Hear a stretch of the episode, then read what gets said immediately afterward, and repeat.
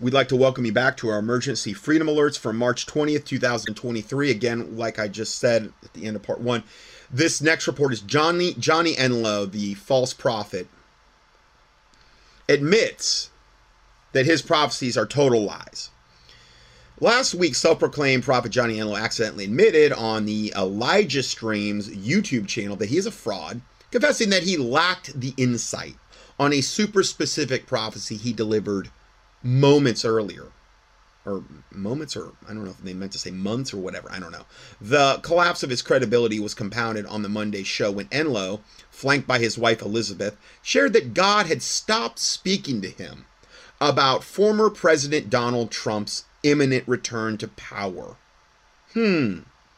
Which has been Enlow's most passionate prediction since Trump lost the election last November. Now, he didn't lose the election, obviously. It was stolen from him. I've never disputed that.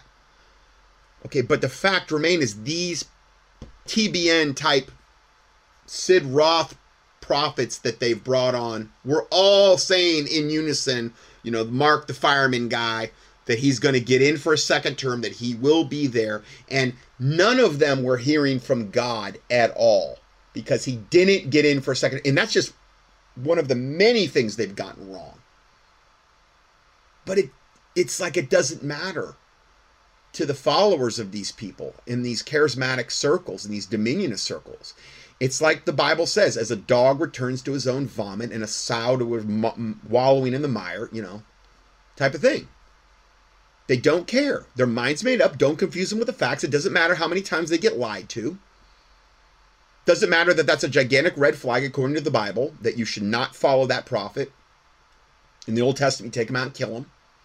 I'm not saying do that now, but in the Old Testament, you did.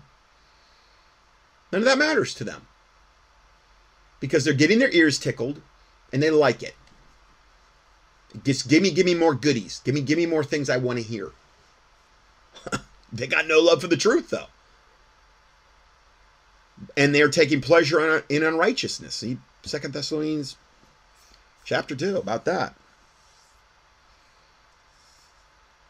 With host Steve Schultz glued to every word, Enlow explained that God had to cut him off as a conduit, even though he was totally never God's conduit because he was putting out lies, and a true prophet won't do that. But anyway, God had to cut him off as a conduit because it would spoil his, meaning God's divine plans.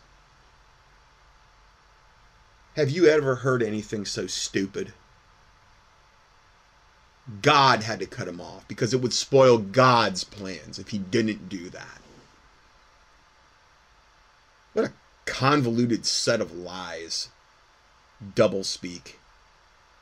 He goes on to say, quote, President Trump is still beside us and he is still unfinished business. Well, he probably does from a satanic standpoint. And we've done in depth on that before. And he still has the Isaiah 45 assignment. He's he's got all these books he's got out too. This devil, this self-proclaimed Johnny Enlow or whatever. Yeah, all these books. He still has the Isaiah 45 assignment to take down Babylon please spare me. Trump has been yoked up with the Babylonian system since he's been knee high to a grasshopper or whatever that expression is. Come on. He was always wicked and evil.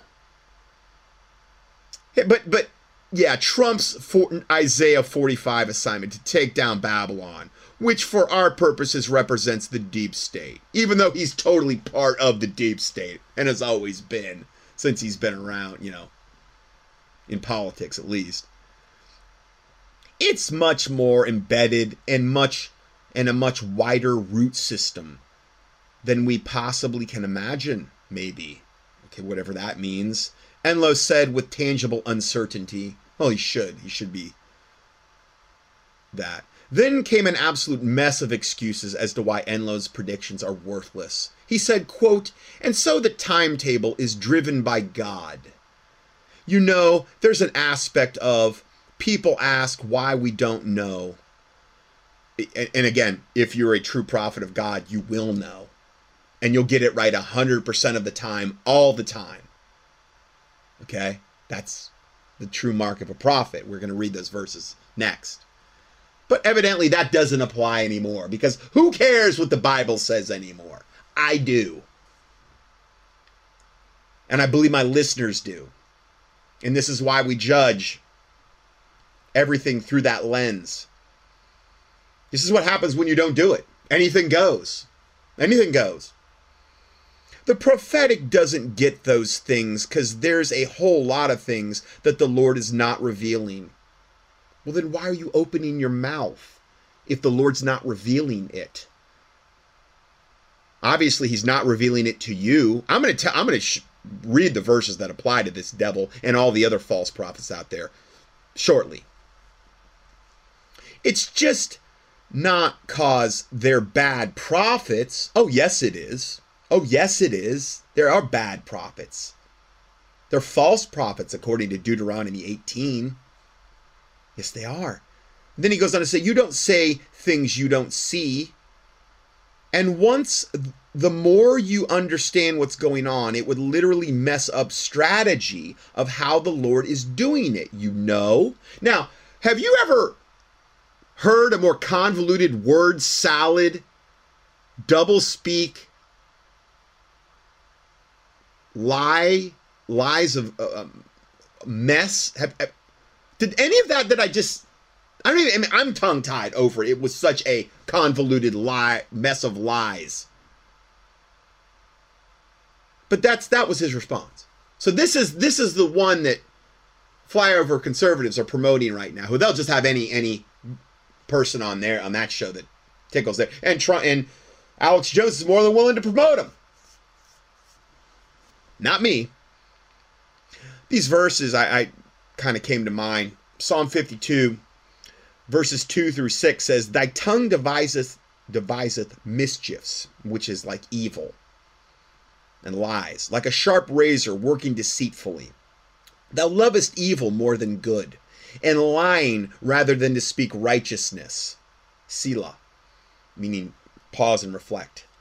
Thou lovest all devouring words, O thou deceitful tongue. God shall likewise destroy thee forever. He shall take thee away and pluck thee out of thy dwelling place and root thee out of the land of the living. Selah.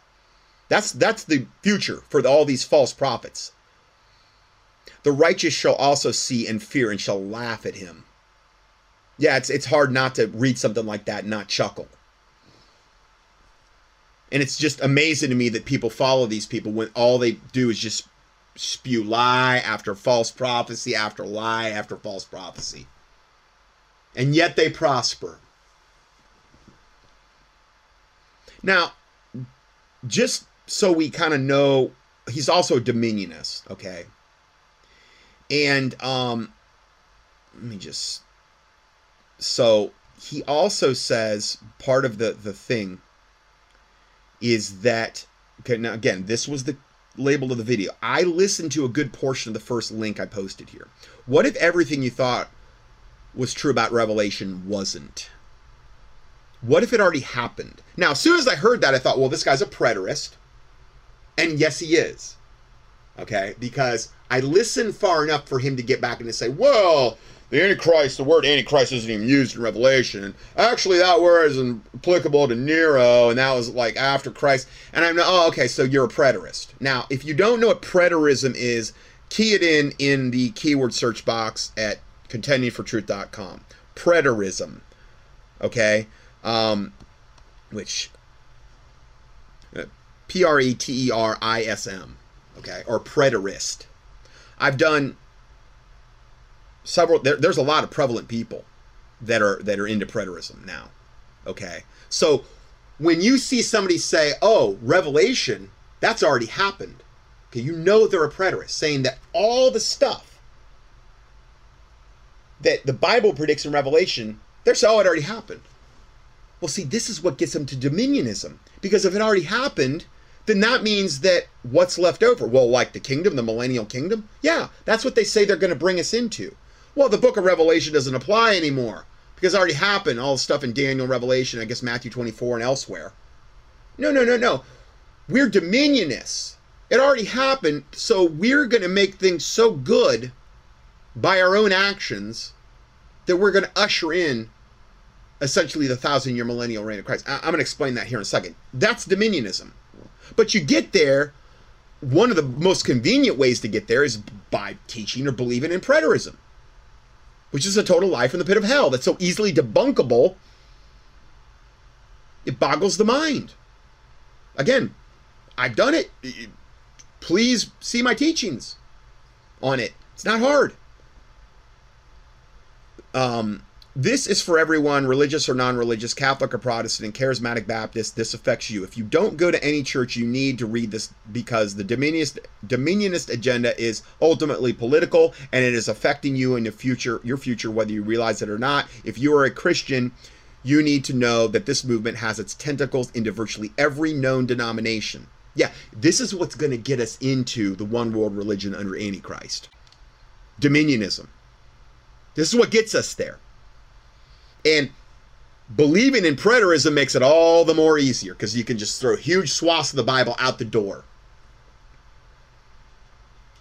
This is the strong delusion, guys, that we were warned about. God said he was going to send. He's sifting the wheat. The wheat from the tares. Okay?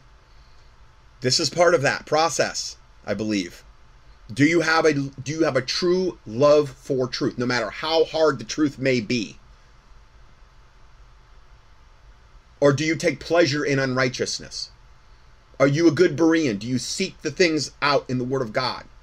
And I'm not I'm not saying this in a sanctimonious way. I'm saying if you're not doing that, please start today. Because the deception that's coming that I'm outlining, we're just in the beginning stages and it's going to get worse. And you're going to need to have your rock, your house built on the solid rock of Christ Jesus and his words. Okay, I'm, just going to read these verses real quick because it came into my mind as soon as I said that. John 15, verse 1 I am the true vine, Jesus talking, and my Father is the husbandman. The husbandman's like the farmer, the, the husbandman for the, the true vine. Okay? Every branch in me that beareth not fruit, he taketh away meaning God, the God the Father taketh away. Every branch that beareth fruit, he purgeth it, that it may bring forth more fruit. Well, that's the chastening process that you as a Christian happens to you when you get saved. You get pruned. Okay, it's typically not fun, but whom the Lord loveth, he also chasteneth. And if ye be without chastisement, then you're bastards. Meaning, if you call yourself a Christian and you can live a totally godless life and have no conviction of sin, you're a bastard. You're not actually true. You need to get saved. Okay. Uh, and then again, I'm not saying this in a sanctimonious way. I'm just saying it from a very matter of fact biblical way. Um, now, you're clean through the word which I've spoken unto you. So it's this is the washing of the water of the word. It's why it's so important for us to read our Bibles, okay, or at least quote them in our head and recite them, memorize. You know, sometimes I know you, you may not have time to sit down and read the Bible, but you can memorize scripture and you can maybe uh, play it sometime or read it online or whatever. Okay, and I, am I'm I'm guilty of it too. I'm I'm guilty of of not reading the Word of God enough. Okay, so I'm not saying this again like I'm Mr. Perfect. Uh, abide in me, and I in you. Okay, as the branch cannot bear fruit of itself except it abide in the vine. No more can ye except ye abide in me. So we have to abide in Jesus. All right. I am the vine and you're the branches. So we're the branches as Christians. He that abideth in me, and I in him, the same bringeth forth much fruit. For without me ye can do nothing. So that implies humility. You can do nothing apart from Christ. If a man abide not in me, he is cast forth as a branch and is withered, and men gather them and cast them into the fire, and they are burned. That doesn't sound real good to me. So this isn't something I think is kind of optional for Christians. You need to be in the Word of God. I don't want to be cast forth as a, and I'm not going to talk about work salvation here. I'm just saying, I don't want to be cast into a fire where I'm burned. I'm just, you know, this Bible says that. I'm sorry, but it does. If ye abide in me and my words abide in you, ye shall ask what you will, and it shall be done unto you. Herein is my Father glorified that ye bear much fruit. So shall ye be my disciples. As the Father loved me, so I have loved you. Continue ye in my love. Okay. Um, if you keep my command, if you keep my commandments, you shall abide in my love, even as I've kept my Father's commandments and abide in His love. Okay, these things have I spoken unto you that you might that that my joy might remain in you, and that your joy might be full. So if you do these things, the Bible also talks about you having the joy the Lord. Okay, it doesn't mean that you're going to be constantly in a perfect mood and nothing ever. Okay, it's the way of of a Bible believing Christian can be hard. Okay, as far as far as um, you know, the Bible warns a lot about that. You know, it's not going to just be pixie sticks and roses or whatever once you get saved. The devil, now, then you become a target for the devil. Okay, so anyway, let's go back to these other verses or, or this or this report here.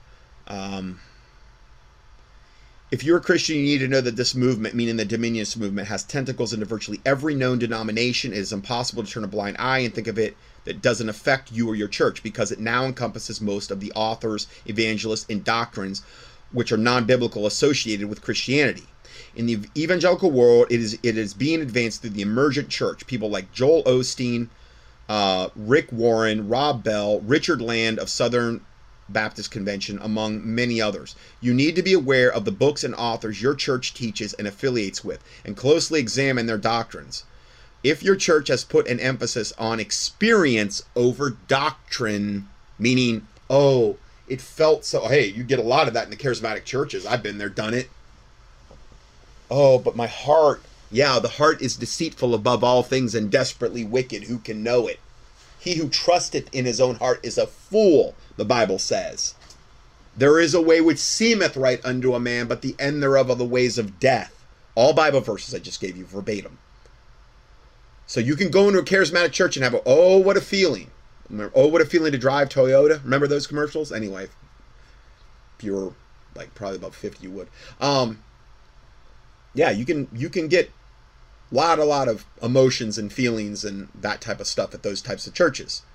Okay, I've been there, done it. um, but it needs to line up with the Word of God.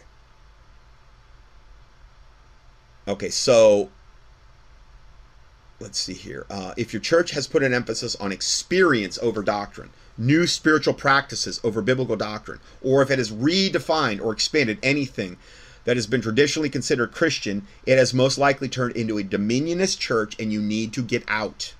Make no mistake, it has happened everywhere, and the people behind it will not rest until your church is transformed into their image. Once they're saying orthodox churches, I don't really like that word anywhere, falling like dominoes under the apostolic authority. Whenever you hear anybody talking a lot about apostolic stuff, like, I'm an apostle. I hear that all the time. These dominionists and people in the charismatic movement. Oh, you're an apostle. Are you doing all the things the apostles did? Are you going around, you know, healing people and stuff like that and doing what the apostles were actually doing? Oh, I'm an apostle. Okay. Yeah, but you're you're totally deluded and deceived about the dogma that you're putting out believing because all they all are in the charismatic dominionist movements but yet you're supposedly a, a true apostle from the Bible. I don't think so. Doesn't work that way, you know. But they they like their big titles. So this apostolic um, if these churches are falling like dominoes under this apostolic authority. If you don't believe me, just look into it. They are highly organized with virtually unlimited wealth and influence. See the link at the start of this video for a full write-up on the subject because I'm only giving you a Cliff Note version. Now, I, you can key in Dominionism in the keyword search box at contendingfortruth.com because I have done, I've covered this subject many, many times. Okay. Um, but anyway, if you if you click the link at the start of this write-up, it's a very detailed, excellent overview of this Dominionist movement with the church and its politics. One world government with a one world church. Remember what Michael Flynn said we need we need just one church, like a one world church. He praised the Mike the angel Mark uh, angel uh, archangel Michael. It's not the real angel of it's not the real archangel Michael he's praying to. There's no number one. I don't what I what I know is that there's no Bible for praying to an angel. Okay, there's one mediator between God and man, the man Christ Jesus. Our mediator is Jesus Christ. It's not Mary, it's not Michael the Archangel. I'm not saying anything against Michael the Archangel. I'm not saying anything against Mary. okay, who's in heaven, you know, the the mother of Jesus, you know, when he was born here. I'm Not saying anything against them, but obviously when you have the Mary, the the all these Marian apparitions and these people praying to Michael the archangel, we're you're not praying to them. You're praying to devils. You think you're praying to them. If you could actually really communicate with them, they would beg you to stop doing that and to get biblical and to pray to the Father through the Lord Jesus Christ as we're instructed to pray in the New Testament. It's very clear. Pray to the Father in Jesus' name. That's how you do it. Under the guise of many words, messages, and terms, one main message is being pushed globalism and ecumenism.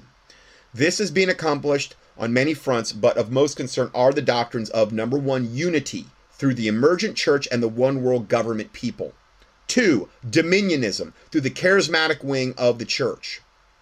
Dominionism, and I skipped the part about unity because it was this is a very, very long article. You're gonna have to click on the link to get the whole thing. Okay. So I haven't vetted the whole thing, so I I, I don't know what I read's pretty solid though so far. Um, we're just going to look at dominionism. Dominionism theology is predicated upon three basic beliefs. Number one, Satan usurped man's dominion over the earth through the temptation of Adam and Eve. Two, the church is God's instrument to take dominion back from Satan. Three, Jesus cannot or will not return until the church has taken dominion by gaining control of the earth's literal governmental and social institutions. And again, where's that in the Bible? Where, where, where, I thought if you read Revelation and Daniel, there's going to be a seven year tribulation. The Antichrist and false prophet are going to come to power, and then there's going to be like the seal and the trumpet judgments and things of this nature. And there's going to be a lot of, of martyred Christians. I don't see anywhere in there where Christians take control of the government and usurp uh, Satan. In the the Bible says, and even in Daniel, that he's going to wear down the saints. Okay, now I'm not saying that to discourage people. I'm just saying that what they're saying here Dominionism teaches to gain control of the Earth's governmental and social institutions. Where does it say that? It doesn't. Are we to be salt and light? Sure. Are we to are we to contend for the faith? Sure. Are we to be a good soldier? Absolutely. Okay, but um as far as the church taking control of the governmental institutions prior to and leading into the tribulation, I see no Bible for that. How is the Antichrist and false prophet going to arise? Well, see, if you believe everything already uh, in the book of Revelation and uh, Daniel and Second Thessalonians 2 and Matthew 24 and elsewhere, if you believe that already basically happened around, what is it, 70 AD after Jesus was crucified, via Nero or whatever thing you believe, via preterism, well then yeah, you can you can rewrite the Bible, sure. And that's what dominionism's based on, rewriting the Bible. Dominionism is a teaching that essentially advocates taking over the world for quote Christ. So it's a good good cause. Okay? To achieve their quote transformation, which is their big buzzword, in order to do this objective, oh, I in order to do this, uh, okay, in order to do this, that was written a little bit. Okay, in order to do this, objective truth must be destroyed. Objective, which is like factual truth that can be proven. Objective truth must be destroyed and replaced with subjective truth, i.e., feelings and experiences, which you get a lot of in charismatic circles oh wow, wouldn't believe I felt, and oh yeah, it, this couldn't, this couldn't be, this has to be of God. No, it doesn't. Not if it's not lining up with the Word of God. The devil will meet you at your need. He can come as an angel of light. Okay, so they want to get rid of really sound biblical doctrine, objective truth, and replace it with subjective feelings and experiences. That becomes your overriding compass and guide, which is beyond dangerous and will take you into hell. almost every time. I can't see when it wouldn't.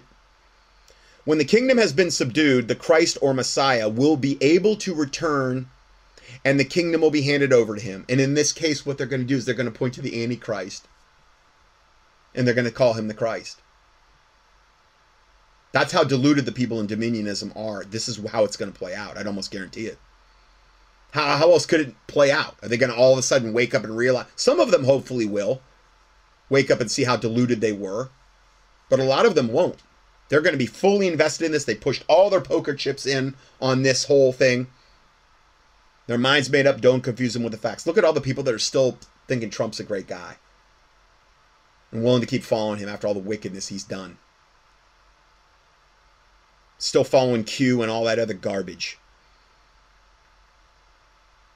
When the kingdom has been subdued, the Christ or Messiah will be. And again, is this all going to be on this whole NESARA GESARA?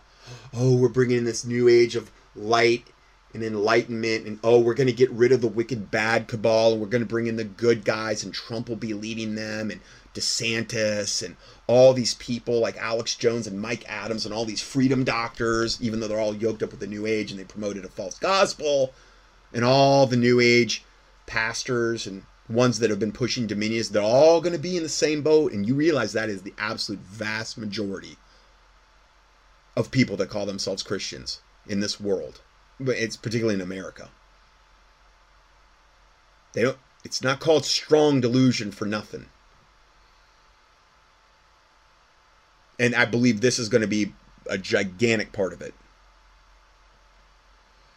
When the kingdom has been subdued, the Christ or the Messiah will be able to return and the kingdom will be handed over to him. Until man has sufficiently reached Christ consciousness, which is a total new age satanic buzzword, Christ consciousness, or earned the anointing, the Christ cannot return. What is what does Maitreya call himself? If you don't know about Maitreya, I've done more teachings on him than he's like one of the main ascended masters. Maitreya, M A I T R E Y A, I think. I don't know. Can I hate to say it, but it's Lord Maitreya. I always use little little L. Lord Maitreya, Share International. Just key in Maitreya in the keyword search box at contendingfortruth.com. Done. Or Ascended Masters, or Master Jesus, which is their version of their Ascended Master, fake knockoff Jesus, also known as Esau, Sananda, Emmanuel. The deception is going to be like, you. We've not even seen what's coming. Not even a tiny portion. I hope I've warned my listeners well though about it. I do. Been screaming about this stuff for years.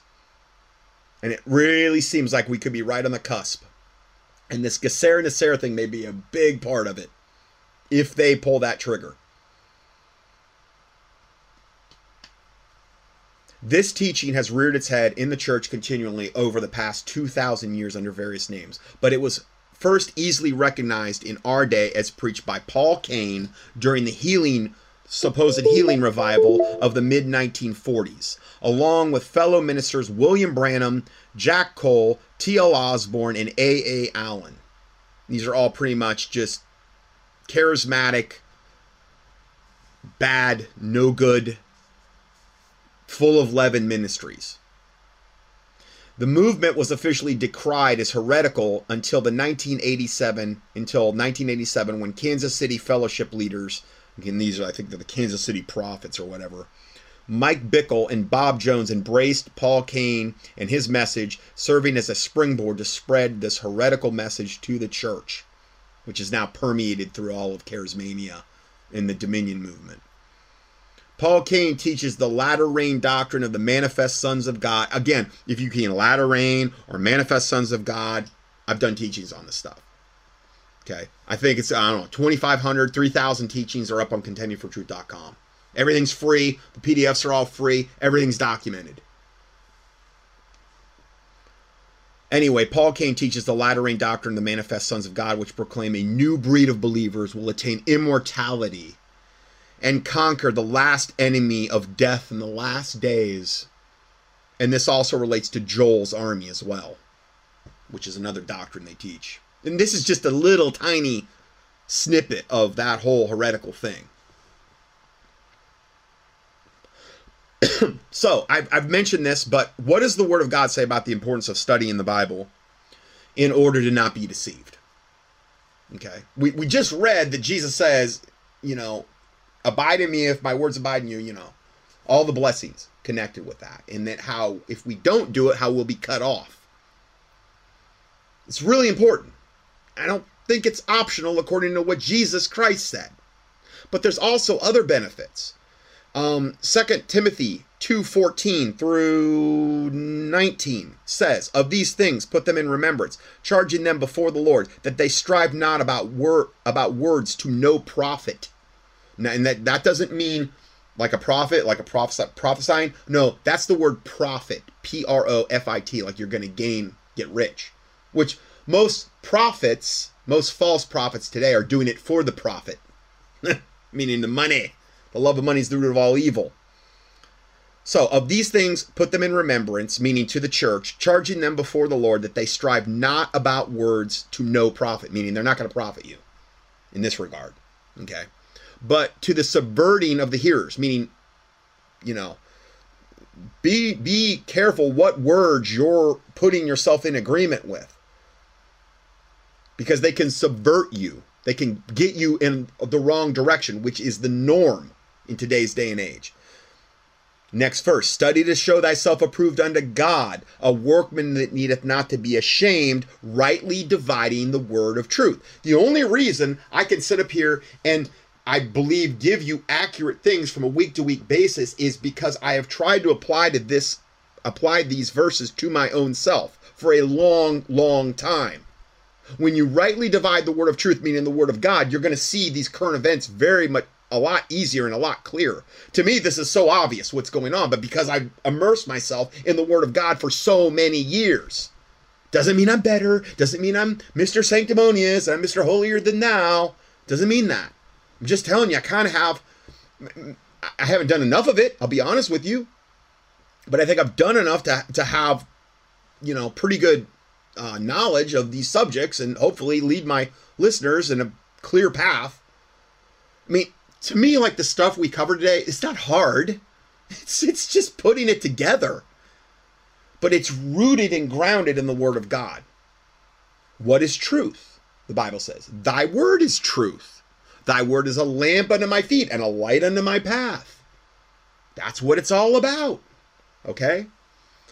Um, so then it says, but shun profane and vain babblings. Like all these false prophets that Alex Jones and flyover conservatives are promoting. Profane and vain babblings. We're supposed to shun them. For they will increase unto more ungodliness. Yeah, you stay with that, you're going to become more and more ungodly. And their word will eat as doth a canker, like a canker worm, or a you know canker on a like fruit, like the citrus fruits. You can get canker on them. Well, when you when you align yourself with profane and vain babblings, it can eat you up like a canker.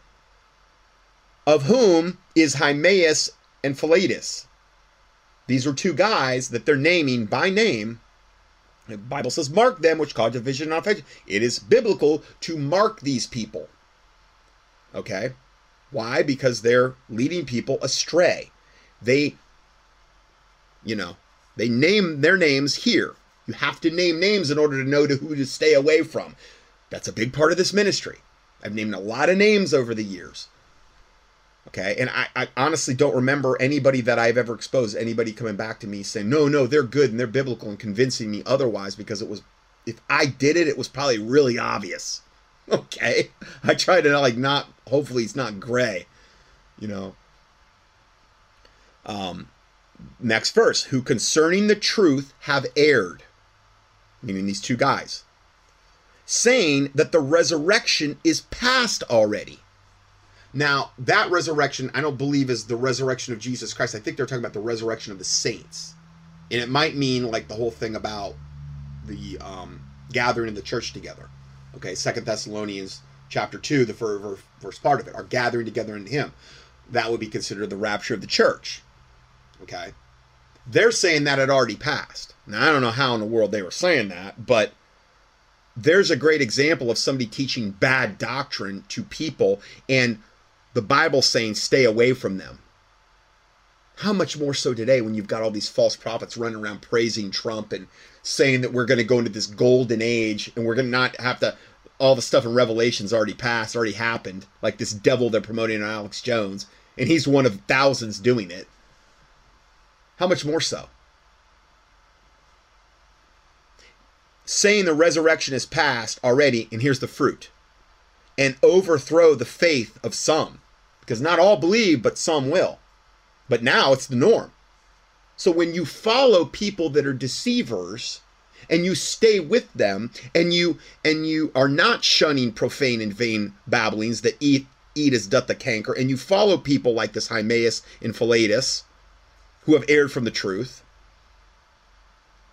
If you follow them, your faith will be overthrown. It says of some, so some of them figured it out. But I think today it's more the norm to, you know,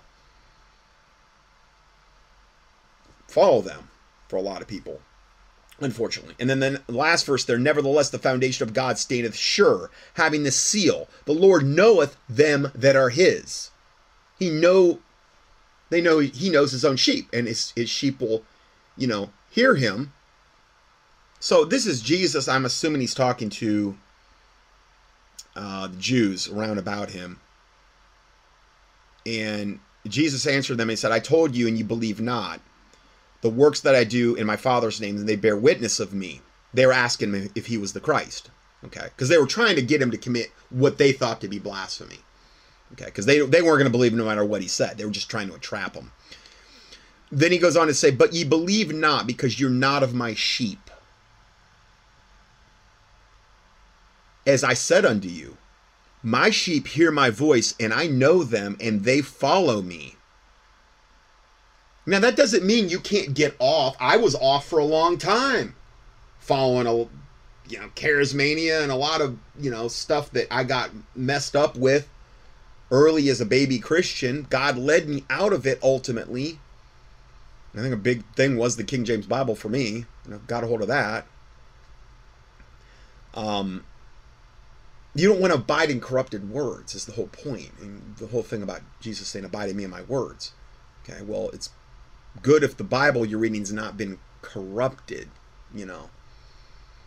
Anyway, my sheep hear my voice, and I know them, and they follow me. And I will give unto them eternal life, and they shall never perish. Neither shall any man pluck them out of my hand.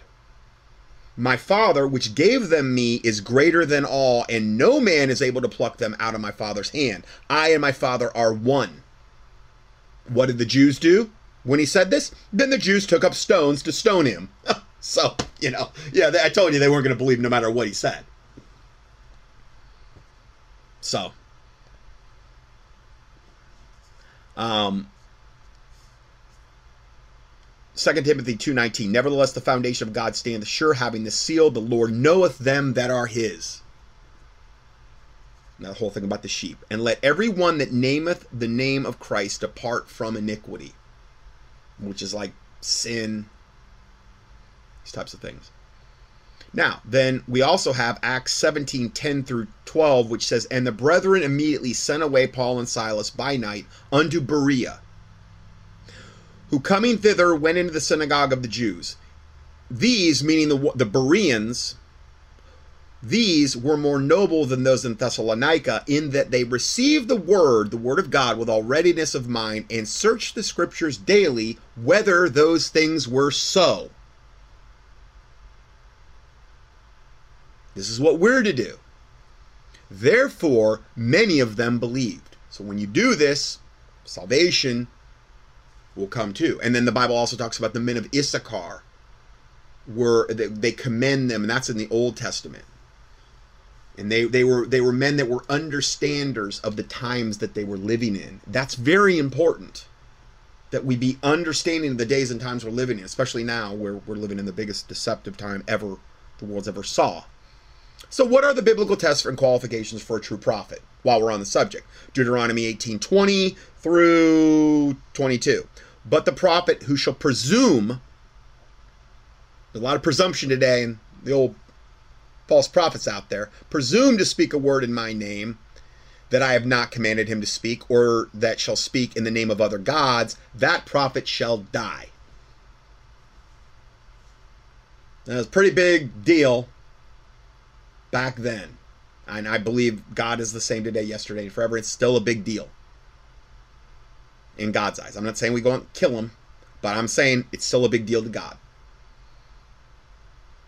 But can you imagine if that was still in effect, how few of these devils would be around because they would actually have the fear of God to know that if they speak a false prophecy, they're going to die. But because there's no ramifications for a false prophet to go out and spew lies, they multiply like the fishes in the sea. And it's the norm. 100% the norm. And if thou say in thy heart, How shall we know the word that Jehovah hath spoken? When a prophet speaketh in the name of Jehovah, and the thing followeth not, nor come to pass, that is the word which Jehovah hath not spoken. Meaning, if it doesn't come to pass, okay, God didn't say it. The prophet has spoken it presumptuously. Be not afraid of him. If there arise, um, okay, and then let's go to Deuteronomy 13, verse 1, because here's another classification. If there arise among you a prophet or a dreamer of dreams, and giveth thee a sign or wonder, and the sign or the wonder come to pass, meaning that sign or wonder, which is a miracle kind of thing, but the devil can do those too. Okay. Remember Pharaoh's mu- um, mu- musicians? Yeah, the guys that were playing like the band and the lead guitar and the bass. No, no, his uh, sorcerers or whatever. Pharaoh's sorcerers, his magicians. I'm sorry, and not the kind that pull like the rabbit out of the hat or pour milk into the hat and it disappears. Not those kind, but like true occultic magicians. Um, they perform signs and wonders, almost basically equal to that of what Moses was doing. You know, but not quite. Moses still won. If there rise among you a prophet or a dreamer of dreams and giveth thee a sign or a wonder, and the sign or the wonder come to pass, I mean, it, it happens. Wow. Wherever he spake unto thee, saying, Let us go after other gods, though, basic, I put in the though part. Let us go after other gods, which thou hast not known, and let us serve them. Meaning, they're performing the sign or the wonder to get you to go after false gods. Isn't that what the false prophet and the Antichrist are going to do? Isn't the main th- way they're going to deceive the whole planet is through signs and lying wonders and miracles? That's what the Bible says. And then if it were possible, they shall deceive the very elect? Yeah. So that's that's the primary way they're going to operate. They'll be able to back up what they're saying as far as at least from a sign or a wonder standpoint. That's why it's so important to not the Bible says Jesus said a wicked and adulterous generation seeketh after a sign you don't want to, that's not what you should be seeking after. It's all this Catholic stuff where they go after signs and wonders and Marian apparitions and all the other stuff they do. It's not of God. Verse 3 Thou shalt not hearken unto the words of that prophet or that dreamer of dreams, for the Lord your God proveth you to know whether ye love the Lord your God with all your heart and with all your soul. So God lets these things happen to prove you. He's test he's testing all of us in different ways. And this is one of the ways God can test you. And unfortunately, the charismatics have failed this. The people that are in the charismatic and the dominionism movement, even though they're they're false prophets and they're getting it wrong, I doubt they're giving him very many real signs and wonders either. Yet they still follow him. Well, if the blind leadeth the blind, they're both going to fall into a ditch, according to what the Word of God says. And they're blind. They're blind guides, blind leaders, and they're leading their followers into a ditch and into hell. A lot of them. I'm not saying all, but a lot. They're deceived. They're deluded. Mm, you know, I. That's between them and the Lord. I pray to God they get their eyes opened. You know, I don't want them to go to hell. God bless them. I just I hope they get their eyes open and get out of that stuff. Next verse Ye shall walk after the Lord your God and fear him, keep his commandments, and obey his voice, and ye shall serve him and cleave unto him. And that prophet or that dreamer of dreams shall be put to death. The one that gave the sign or wonder, and it did come to pass. He's going to be put to death, though, because he told you to go after other gods or falsehoods, really, because he has spoken to turn you away from the Lord your God. And that will be the primary thing that the Antichrist and false prophet will be doing. Let's let's read some more about this subject. Bible study, false prophets denounced. Mine heart within me is broken because of the prophets. All my bones shake. This is Jeremiah talking. I am like a drunken man, and like a man whom wine hath overcome, because of the Lord, and because of the w- words of his holiness. For the land is full of adulterers, and for because of swearing the land mourneth. And I believe that means cussing. The pleasant places of the wilderness are dried up, and their course is evil, and their force is not right. So it when you have a land that's full of adulterers and because of swearing the land mourneth and uh, you have a place there where there's false prophets and where deception is like the norm and like you could add to like in america where you've got abortion clinics and the lesbian gay bisexual transgender agenda and all the wickedness hollywood puts out and you could go on and on and on and on. Well yeah the land is going to mourn and then it says in verse 11 for both the prophet and the priest are profane. That is that is now. Okay now i understand this was true back in his day. This is probably more true now. A big reason that in this case the land is full of adulterers and you know all these other things it talks about is because the prophet and priest are profane. Yea in my house have i found their wickedness saith the lord um, I'm reading my note I have here. Okay, next verse. Wherefore their way shall be unto them as the slippery ways in the darkness. They shall be driven on and fall therein. I will bring evil upon them, even the year of their visitation, saith the Lord. I have also seen I have seen also in the prophets of Jerusalem an horrible thing. They commit adultery, they walk in lies. Okay? True today. My comment 1 Kings 22 6. Then the king of Israel gathered the prophets together, about 400 men, and said unto them, Go, shall I go to Ramoth Gilead to battle, or shall I forbear? Meaning, shall I go to battle, or shall I not go to battle? And they said, These 400 prophets said, Go up, for the Lord shall deliver it into the. Uh, into the hand of the king. So they had he had 400 prophets telling him to go up in battle because they said, God's telling us, basically, that he'll deliver it into your hand. And Jehoshaphat said, Is there not here a prophet of the Lord besides you 400, basically, that we might inquire of him? And the king of Israel said unto Jehoshaphat, There is yet one man, Micah, the son of Imlah, by whom we may inquire of the Lord, but I hate him I'm telling you, that's literally what it says. But I hate him, for he doth not prophesy good concerning me, but evil. No, he was prophesying good concerning you. You just didn't want to hear it. You didn't want to hear the truth because you want to hear lies, which is so true for today. Okay? Um, and Jehoshaphat said, Let not the king say so.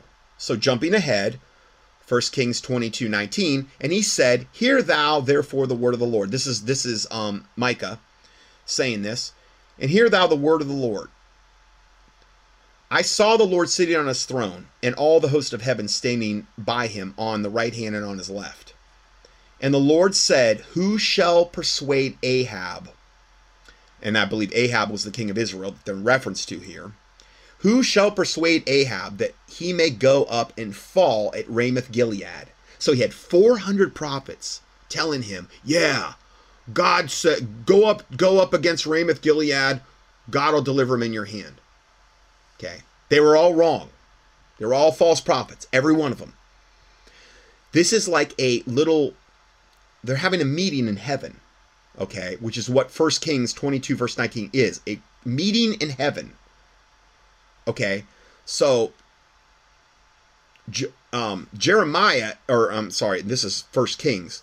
Um, the Bible says here, Hear thou therefore the word of the Lord. I saw the Lord sitting on his throne, and all the host of heaven standing by him on his right and on his left.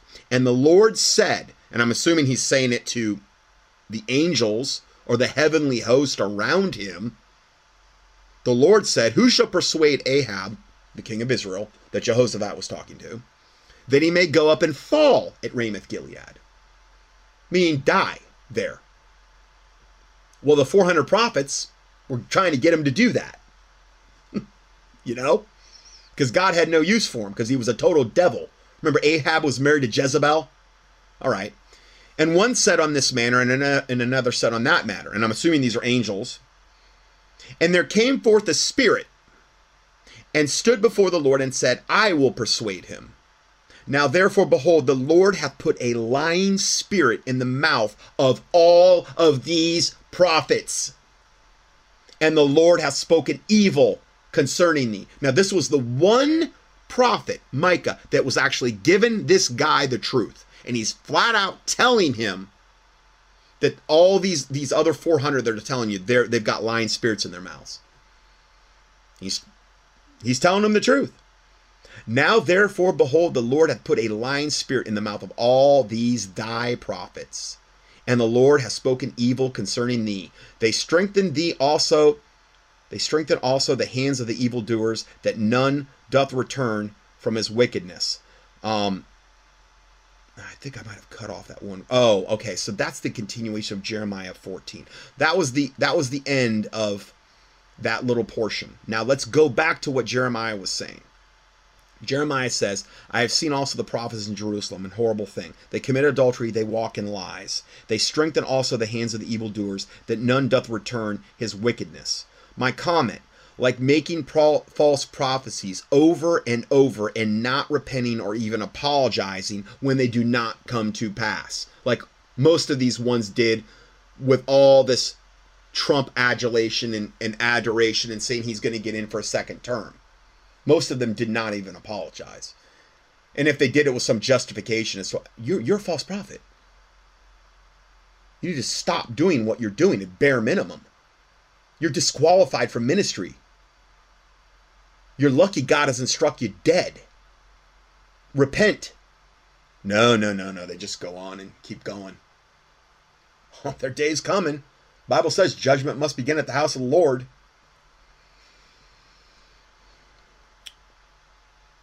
God forbid stepping down from ministry, which would be the least of what they should do.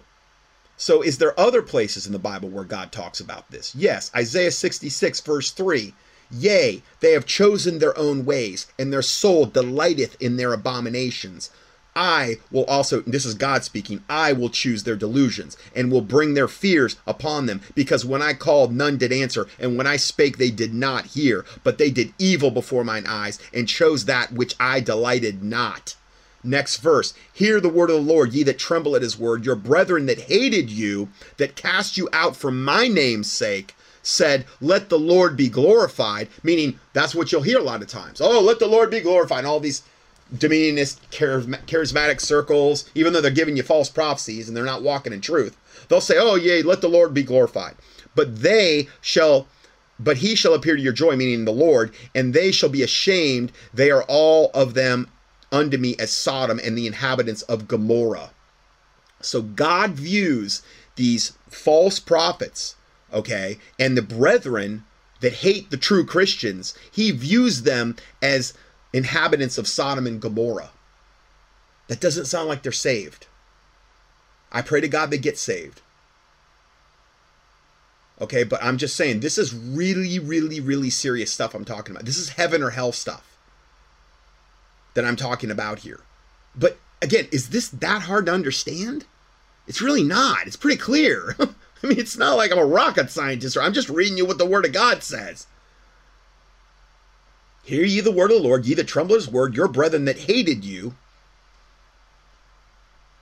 That's going to be a lot of times the norm if you're walking in truth as a Bible believing, saved Christian.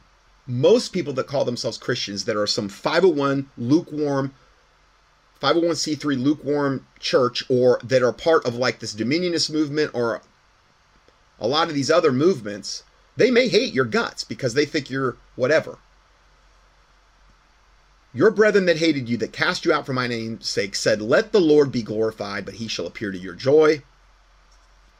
and they shall be ashamed. They are all of them unto me as Sodom and the inhabitants thereof as Gomorrah. And what did he do to them? He rained down fire and brimstone on them, and none were saved. That's not good. Back to Jeremiah 23, Jeremiah 23, 15. Thus saith the Lord of hosts concerning the prophets Behold, I will feed them with wormwood and make them drink the water of gall. For the prophets of Jerusalem is profaneness gone forth into all the land. For from the prophets of Jerusalem is profaneness going forth into all land. Meaning all these false prophets defile the land. Because the church isn't being salt and light, because it's so corrupted because it's so full of false prophets and false priests and whatever. It corrupts the land. Next verse, thus saith the Lord of hosts, hearken not unto the words of the prophets that prophesy unto you. They make you vain. Yeah, because they, they, they speak you great swelling words of vanity. They tickle your ears. They tell you things you want to hear, even though it doesn't come to pass. They make you vain. They speak a vision of their own heart not of the Word of God, of their own heart. They're hearing from demons, is what they're hearing from, and not out of the mouth of the Lord. They um, they say still unto them that despise me. The Lord hath said, Ye shall have peace, and they shall and they shall say unto every one that walketh after the imagination of his own heart, No evil shall come unto you, upon you. Well, this is what the Dominionists are kind of saying. They're saying they're going to make the world so gooder and gooder and gooder. okay. That Jesus Christ is going to have no choice but to come back and set up his kingdom. That's what they're teaching people. They say you're going to have peace. They, they say that you're, well, the Bible says in this life you shall have tribulation if you're a saved Christian. And it doesn't really say that the, uh, you know, whether you're pre trib, post trib, mid trib, whatever, it doesn't say that the end times and the tribulation are going to be a cakewalk. It says, you know, a lot about martyrdom in the tribulation. Okay, but these these types, these dominionist types, are going to tell you, no, you'll have peace. No evil shall come upon you. Next verse, for who hath stood in the counsel of the Lord and hath perceived and heard his word? Who hath marked his word and heard it? So I keep going back to the Word of God. How important it is. Behold, a whirlwind of the Lord is gone forth in fury, even a grievous whirlwind. It shall fall grievously upon the head of the wicked. Hmm, that is not good. The anger of the Lord shall not return until he hath executed, until he hath performed the thoughts of his heart. In the latter days ye shall consider it perfectly. Well, that's where we're at. The latter days. Everything that I just said in the latter days, you, you shall consider it perfectly. Doesn't this perfectly line up with what we're talking about today?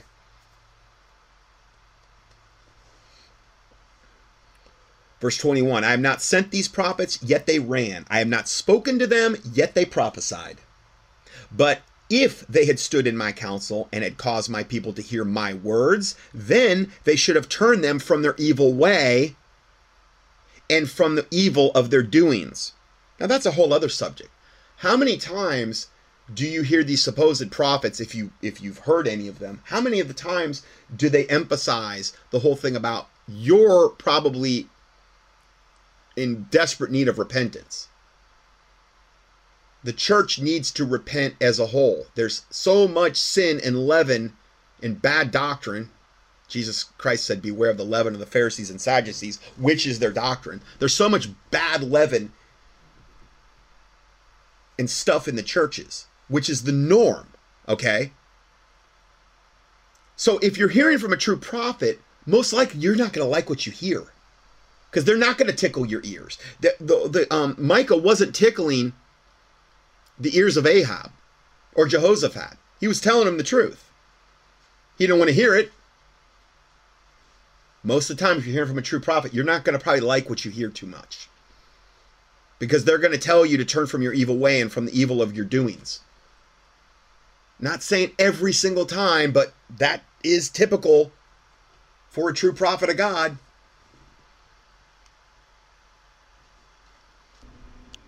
Okay, so switching gears here now. this actually does, though, relate to the previous topics we're talking about. Because we, we're talking a lot about a lot of major cataclysmic upheaval. This whole thing, whether the, whether or whether or not the Trump arrest happens, there's going to be something that they're going to do, most likely in the, in the near future. I can't believe it would be beyond this year. Let's say that nothing happens Tuesday. But there's going to be something they, they're continually going to try to do to incite the people, the conservatives on the right, the Trump followers, DeSantis followers type of people, incite them to violence. Or, or basically, or maybe they'll carry out a false flag and blame it on them type of thing. We've got that. We've got the whole dominionist thing that we were talking about. That whole agenda. Bringing in the New World Order. Uh, the banking collapse. now, remember, it's order out of chaos. And um, in order to achieve maximum order, their New World Order, there's most likely going to be many, many chaotic schemes at play. Mm, I mean, they're going to try to hit you from so many different angles when they fully bring in, I believe, or try to start to bring in the New World Order. Not to say they haven't been doing that, but I mean when it really starts in earnest. A lot of shock and awe. You've heard me mention that term before. We've talked a lot before about the fake alien invasion scenario, the plans for disclosure. Talked a lot in the past about the Ascended Masters and how that might be a part of the whole GESARA NESARA thing. Let's just go and touch on that again because there's been a lot lately that have talked about that, and it heavily does relate to this subject. Okay, so this is just about a minute clip because this isn't really what this video is about, but they mention it quickly, and I wanted just to play this part. This is on the Stu Peters show. He's interviewing uh, a gentleman, and Dr. Dale Comstock is here to analyze the one world government plot to enslave the earth. And um, let's go ahead and just listen to this. It's about a minute. Consider testimony from Joseph Spencer, who was a U.S. government employee from May of 1970 to October of 1997 as a secret operative in an organization called Men in Black. Quote, in 2024, there will be an alien invasion on Earth, but in fact, the inhabitants of the Earth will not see an armada of real ships in the sky, but a very advanced hologram that looks like a real object and can even be touched. Okay, and that's Project Bluebeam. You just key in Bluebeam or Project Bluebeam at the contendingfortruth.com in the search box. I've done many studies where we talked about that. The absolute reality of what is happening will be hmm. created, but it will not be aliens or holograms that will bomb cities, but earthlings under the cover of these holograms. The world will witness a massive alien invasion. Thousands of holographic alien warships will cover the skies, but people will be in a global panic, and real warplanes between holograms will deliver the real blow. As a result, a one world government will be created, and none of the people will be against it. Right. Okay. Now, actually, he didn't enter. He interviews this gentleman, but he, I forgot. Stu was the one that talked about that. So, that is something to always keep in the back of your mind about this whole disclosure alien agenda. And how many times has Hollywood given us, you know, uh, sci-fi TV series or movies about that exact type of scenario? And typically, though, they're portrayed as real. You know. Now, I'm not saying that they don't have physical ships. Maybe it'll be a combination. Maybe it'll be. I, it's hard to say how it's going to totally play out. But then there's another one um, plans for alien disclosure. So let's go ahead and listen to this one. Okay, so now this is this uh, New Age devil that I've played many, many times. And he, like David Wilcock, is on the spear tip, except this guy's really even more so. He has a website called Exos, Exopolitics today. Long running. What exopolitics means is extraterrestrial politics. He is one of the Pied Pipers, one of the um, satanic John the Baptist that are trying to pave the way and usher in this what they would term as some golden age where our the ascended masters are going to come back and the aliens are going to make their big debut. And they're going to uncloak and they're going to um, you know take humanity from the um, basically from our constraints that we've been in particularly under biblical Christianity, show us how wrong all of that has been, because obviously that's the only religion they would really care about, which is true biblical Christianity, Bible believing, and show us how wrong we were about that, and take us into this golden new age where ultimately the Antichrist and false prophet will dominate, but they would never admit to that part. So he's interviewing this guy who he's interviews, I don't know, once or twice a month called JP. And supposedly JP goes around to these underground civilizations that are underneath all parts of the world. We've talked about the space arcs that they've talked about and different races that live under the ground. And I'm not saying that's not the case. I'm not saying there's not devils that live under the ground that will appear as these wonderful entities uh, that have not been able to make their big debut yet because you know humanity wouldn't receive them, and um, for various constraints, I think it's just like something where it's like the vampire. You have to invite them in in order for them to actually be able to come into your house. Well, they talk a lot about giants that are in. Some of them are in um, Indian burial mounds. In fact, I just had a listener the other day go to one of those, and I'll probably be reading her testimony pretty soon. She went over to pray and put out the anointing oil over these things uh, some of them have stasis chambers. These giants are in stasis chambers around the world, getting ready to be awoken. Jesus Christ said, as it was in the days of Noah, so shall it be in the days of the coming of the Son of Man. If you go back to Noah's day, the main thing that was going on were the fallen angels who were the sons of God before they fell. But the sons of God saw the daughters of men that they were fair. They took them wives, all that they chose. The wives bore them. These giants, these also referred to as men of renown, men of old, translated from the Hebrew word Nephilim, which is means the fallen ones. And they had basically taken over the planet and defiled it, and man's thoughts were only evil continually as a result of their wonderful fruit, and God had to hit the reset button and start over again. Jesus Christ even said regarding the days and times we're moving into that if those days were not shortened, that no flesh would be spared. I think that's the where they were pretty much heading in Noah's day as well. Because when you let these devils take over that's what happens. Well according to what jesus said if we're if we're to know if we're to know that as in the days of noah so shall it be in the days of the coming of the son of man well that's the days we're pretty much in. We're close to it. Whether you're pre-trib post-trib or mid-trib we're pretty near there well we should expect things to look like they were in the days of noah so we should expect these giants to be making some type of comeback now this is not something you'll hardly hear in any church but if you just look at the bible it's pretty clear that we should be expecting those things. But that's far too scary for most preachers to preach on, evidently, because I've never been in a church where any preacher ever touched this subject, ever. Yet it's like a 900 pound gorilla in the room that really needs to be addressed. And all these new agers like this are saying, yeah, they're coming back. In fact, they're in stasis and they're actually awakening right now. so, which confirms, you know, so much of I reported on this subject over the last, I don't know, since 2005. Okay, 18 years almost, basically. So this is just a brief clip from one of his recent things. This JP guy, um, he was part of a 10 man mission to an underground civilization in Florida that was led by one of its inhabitants, a seven foot tall blonde human. Uh, JP un- witnessed an underground city belonging to the civilization, but his team was handed off.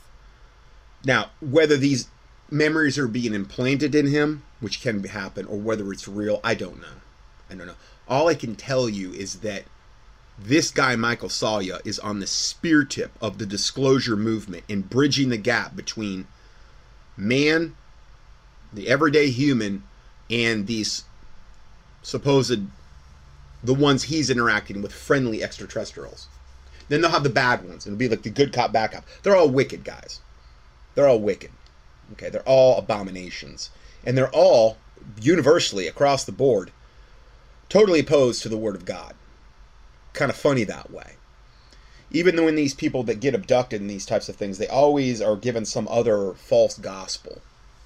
Always the only religion they seem to care about these abductees when they get brainwashed on the motherships when they bring back their testimonies the only religion they ever seem to care about and the only entity they ever seem to care about is jesus and the word of god and disproving it. And saying that jesus was, was one of us or whatever lie they're going to give the person it's funny they don't care about buddha or krishna or any of the other religions it's only jesus which speaks volumes really okay so Um, this devil, this Michael Salla, is just one of probably the one of the chiefest deceivers today. He interviews people that bolster this narrative. And I do believe this narrative plays heavily, will most likely play heavily, whether at the beginning, the mid, or the end of the coming transition from the old world order into the new world order. It was devoted billions of dollars into brainwashing people about the coming alien, you know, invasion agenda. But see, they're going to be the good aliens and the bad aliens, you know, and and that's another one gigantic part of that whole lie. So let's just listen to this brief clip here. That's when first the first wave is going to be all these UFOs coming out and making contact with major powers. Okay, so this is the first wave of disclosure, according to this JP, who's some type of soldier that goes and visits these underground, and he does it supposedly to gather intel, and for when disclosure happens, then he will be a liaison between these alien races and man, and he'll be able to like bring us all onto the same page. So he's kind of giving now the whole laying out the whole thing for how he envisions disclosure going down. First, the first wave is going to be all these UFOs coming out and making contact with major powers, with the civilian sector, them coming out. We're going to see them like cars. We're going to see these ships like like birds, like a regular like a regular basis. You know, we're seeing them now oh, yeah. on a regular basis, but when the arcs are fully activated, that's when you're gonna see. Oh man, I, which reminds me, I saw this video the other day. I, I, I I've known about this technology. There's a technology, and, and there's different ones. There's prismatic. Some people have developed prismatic glasses. There's actually a chemical that you can treat a piece of um, glass with. And I think if you put the chemical between two pieces of glass, you can actually see. Well, just put it this way. There was this video I saw the other day, and it was from, I'm assuming, Russia. And this guy got a hold of one of these pieces of glass. And he was outside, and it did not look photoshopped at all. This was not a polished video. And he was showing the sky and then he put this piece of glass up you could see it come into the frame. And in the if you look through the piece of glass you could clearly see two ufos kind of off in the distance. Okay. Pulls it down they disappear. Puts it up they reappear. Puts it down they disappear. This technology does exist. Those things can cloak. And for some weird reason this chemical if applied to gr- glass in the right way, allows you to see it. They used to actually have evidently the um, they used to use these in some night vision missions because I think it also enhances night vision. This was way, way, way back in the day. Heard testimony on it. But the guys that they were giving these glasses to were seeing devils and demons.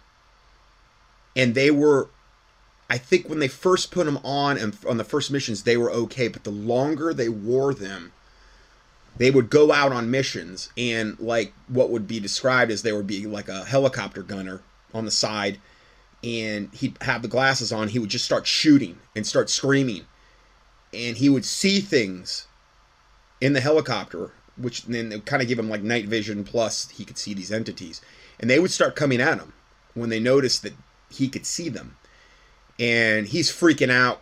And this happened over and over again until they finally had to just stop wearing them in all missions. I believe we wore them, and also I think some of Russia's troops wore them. But they found that the troops were going totally insane wearing them because we're not, you know, meant to see that. So anyway, I just thought I'd throw that in. Uh, I've I've had other experiences way way way way back in the day. There was this guy named Val Valerian. He was like really on the.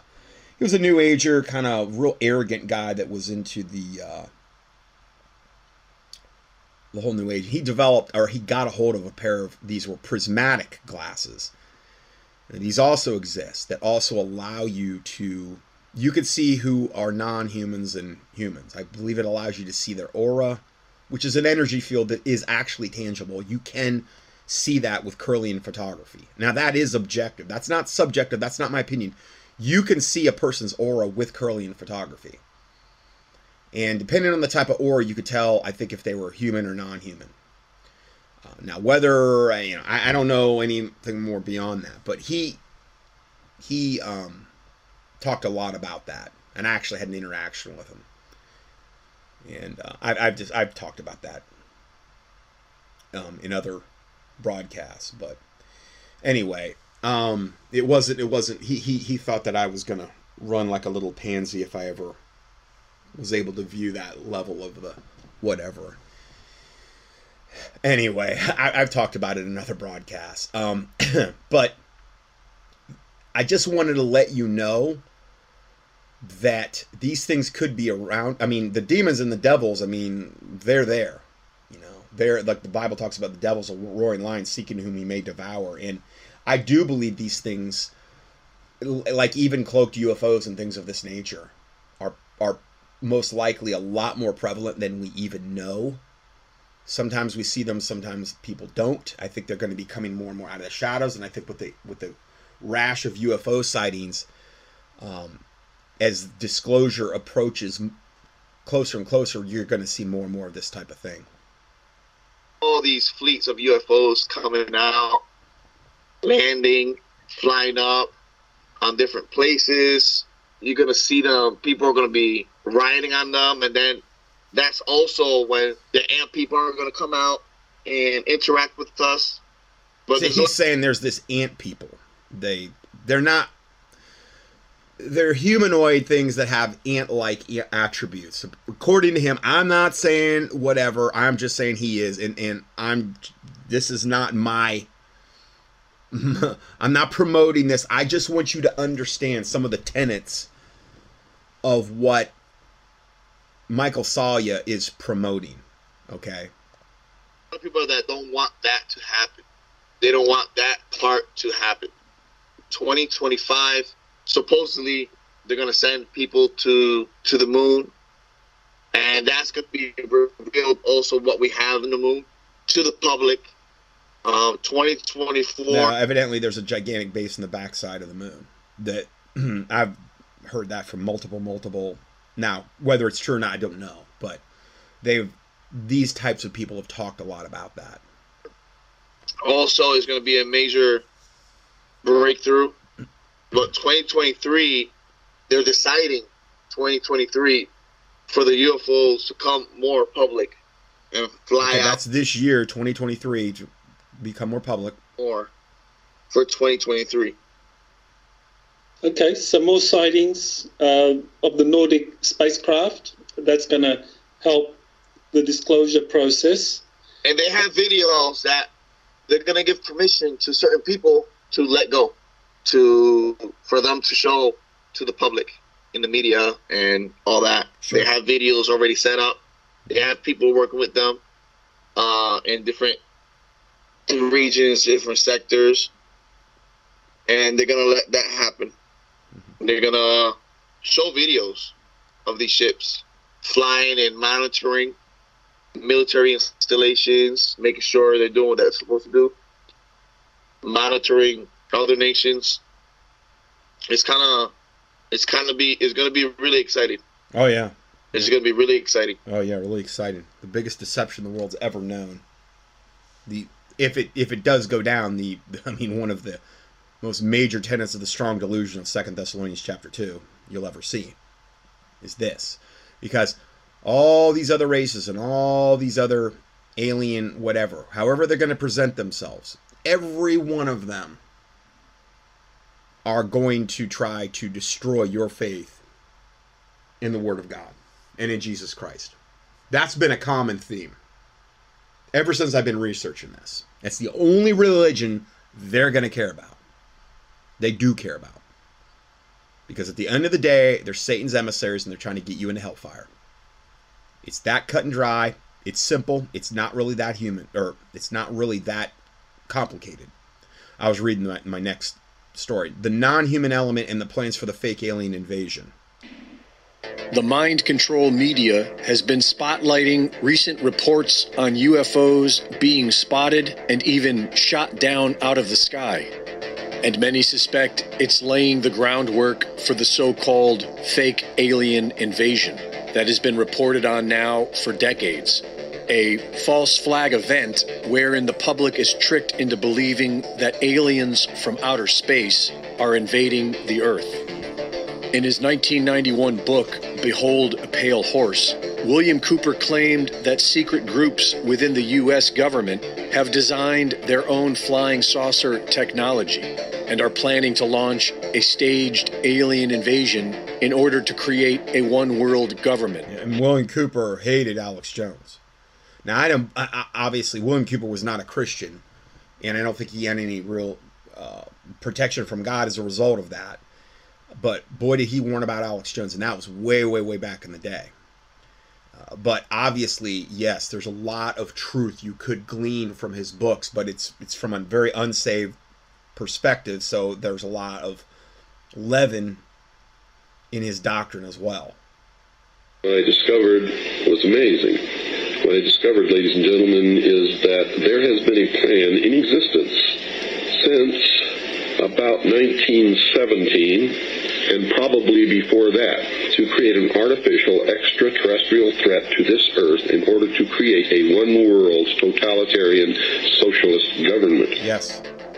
Nazi scientist and former head of NASA, Wernher von Braun, reportedly told his assistant, Carol Rosin, that a fake alien invasion will be the final gambit of an ongoing plan to create a one world government. And we have to prevent the weaponization of space because there is a lie being told to everyone that the weaponization of space is now first being based upon the evil empire, the Russians. There are many enemies, he said, against whom we're going to build this space-based weapon system.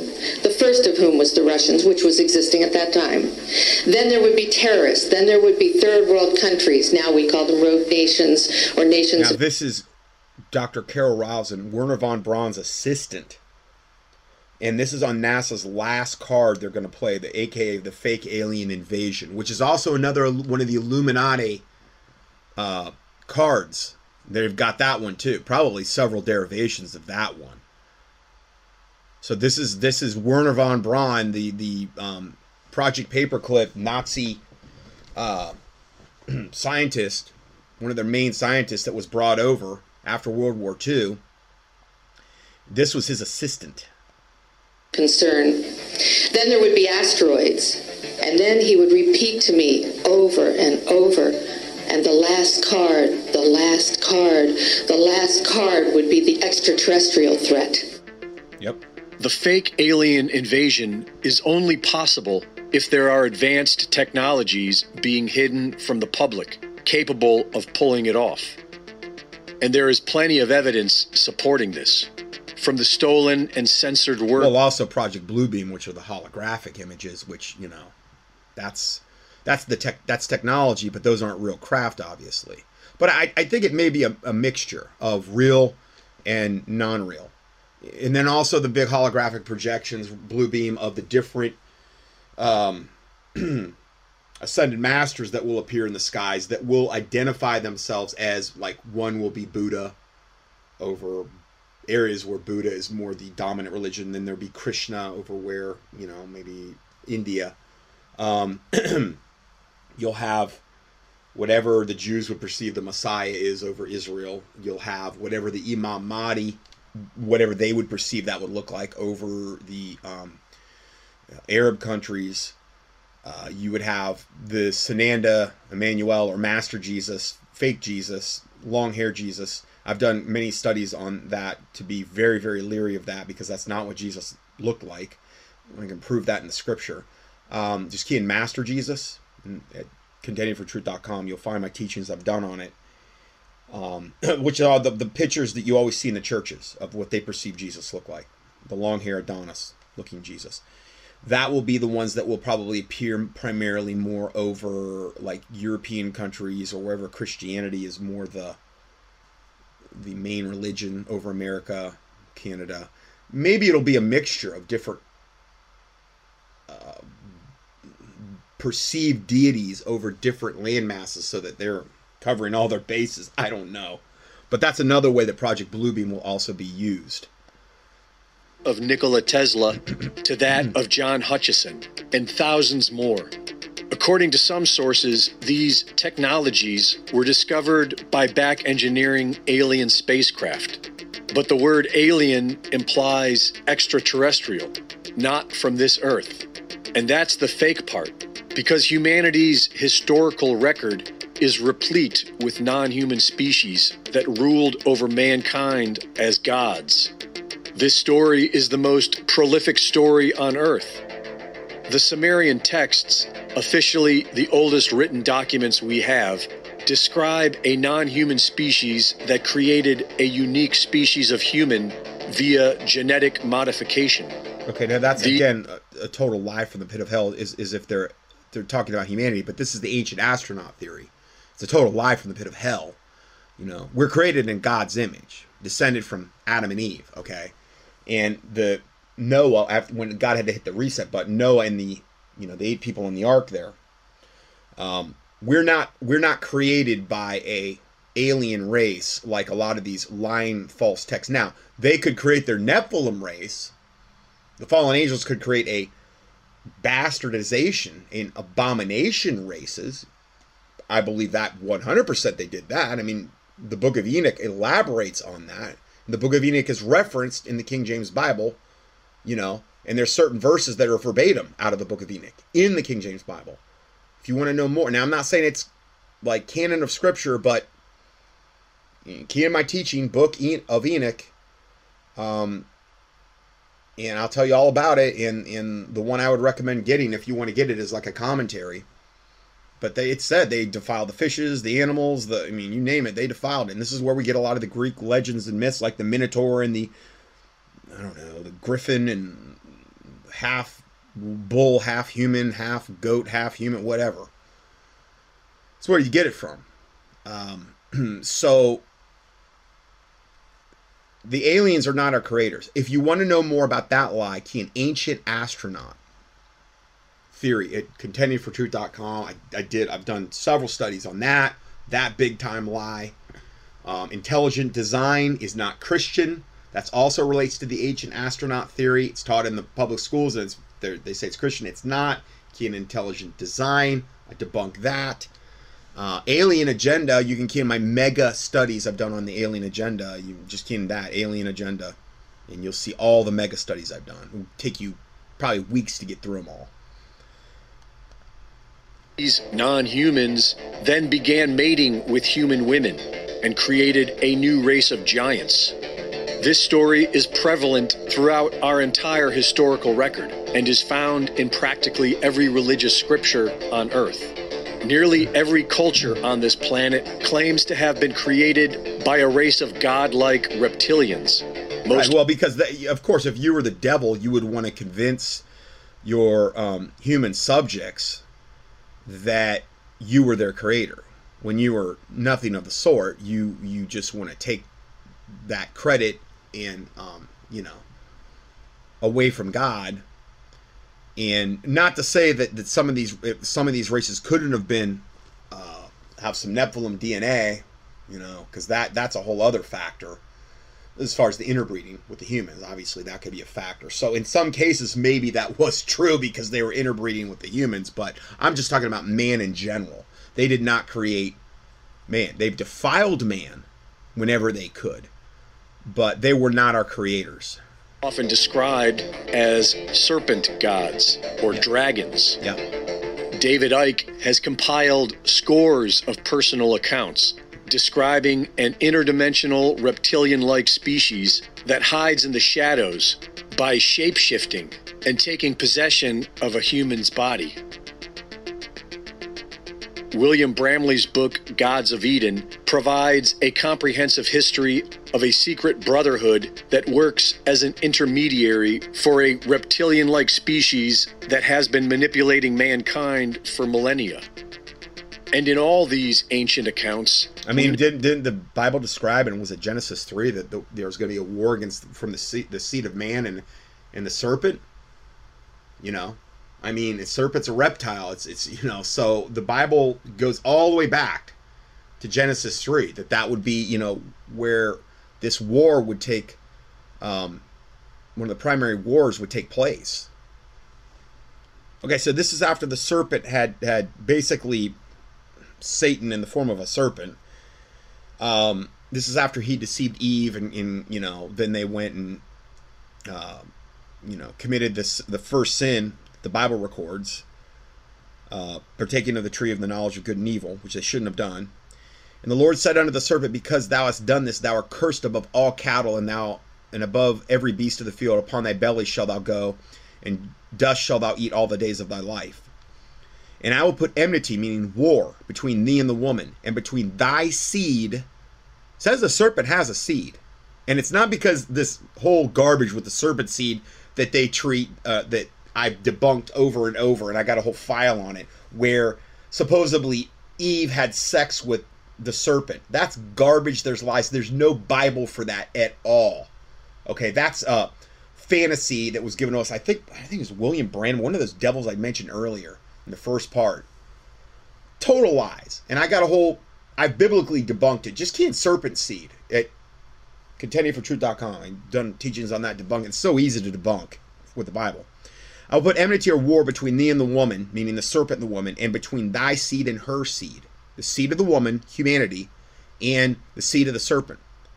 So they have their own seed, and I mean, I think the the um, the one of the most greatest evidences of that is when you see the giants in the Bible, in Genesis three, and afterward when the they were trying to go in the promised land. Now, there's the seed of Satan. Not to say that the giants were serpents, um, but it was of that ilk. You know, it was of that uh, type of thing. And it shall bruise thy head, and thou shalt bruise his heel. Um, so anyway, that that's where first mention of that in the Bible. Not only read about these godlike species, we read about their flying ships. In the ancient Vedas, they are called Vimanas.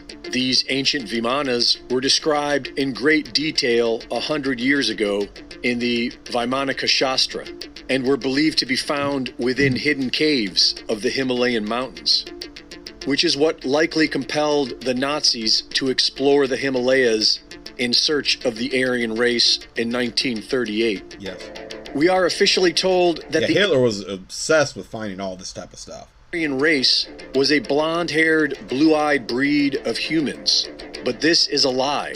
The Aryan race that the Nazis were interested in was the Aryan race of the ancient Vedas, an elusive, non human species with advanced technologies. And several high level Nazis claimed that they made contact with them and that they were working for them. During World War II, the Nazis' most highly classified project was the Bell, a mysterious device whose appearance is described the same as the Vimanas of the Vaimanika Shastra, and whose effects are described as altering time and space and defying gravity. When the war ended, several Nazi scientists were absorbed by the US government, and a secret Nazi base was established in Antarctica. Shortly after this, the Antarctica Treaty outlawed all public travel anywhere south of the 60th parallel.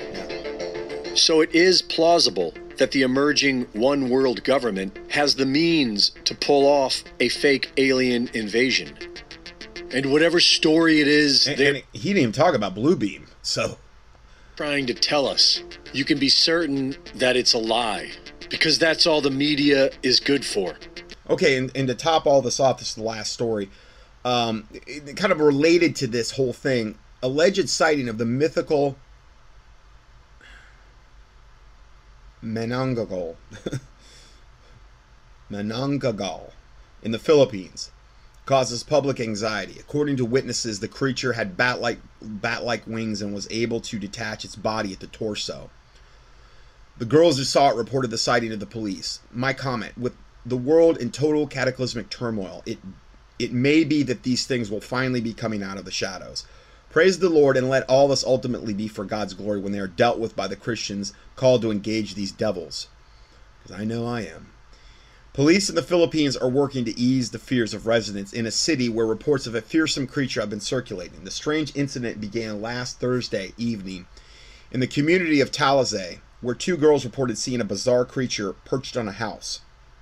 According to the witnesses, the creature had bat like wings and was able to detach its body at the torso, which is a characteristic feature of the mythical creature known as the Manananggal. I'm probably butchering it, in Philippine folklore. The girls were shaken by the encounter and reported the sighting to the police. The news of the sighting quickly spread, and soon the entire community was abuzz with talk about this creature. Several days after the initial sighting, reports emerged of another creature, and there's the link to that story, seen in another nearby town. The creature was described as having a human body, but the head that resembled that of a pig. The reports have added to fears and concerns to, of the community, and local authorities began to take the matter seriously, reports coast to coast. So this was actually on coast to coast, the broadcast. In an effort to calm residents, the authorities held a press conference to address the issue. They promised to investigate the reports and urge residents to report any unusual sightings or incidents to the police. They also advised residents to refrain from sharing rumors and hearsay about this creature, as this could cause unnecessary panic and fear. Meanwhile, the two witnesses who reported the sighting of this creature are said to have been receiving counseling to help them deal with the trauma of the encounter. Local authorities have assured residents that they're taking the matter seriously and they are doing everything they can to ensure the safety and well being of the community. Uh, this creature is a mythological one from Philippine folklore. It is typically described as a female witch that can detach her upper body from her lower body and grow wings to fly at night in search of prey. Usually, the prey she likes are pregnant women and their unborn children. The lower half of this creature is said to be behind, to stay behind, and is vulnerable to attack during this time. I'm telling you guys, I've read about these things in just American folklore. Creatures, witches like this. Some of them go out of their skin. I mean, you would say, oh, come on, give me. I'm telling you, this is the depths of Satan. A lot of these are actually high level, like witches that you know a lot of the it's been known for so long that a lot of the witches can transform themselves into beautiful young girls and if you saw them in their their their normal form they're hideous old hags and but to lure like men and it's I've seen so many derivations of this type of thing from my studies over the years.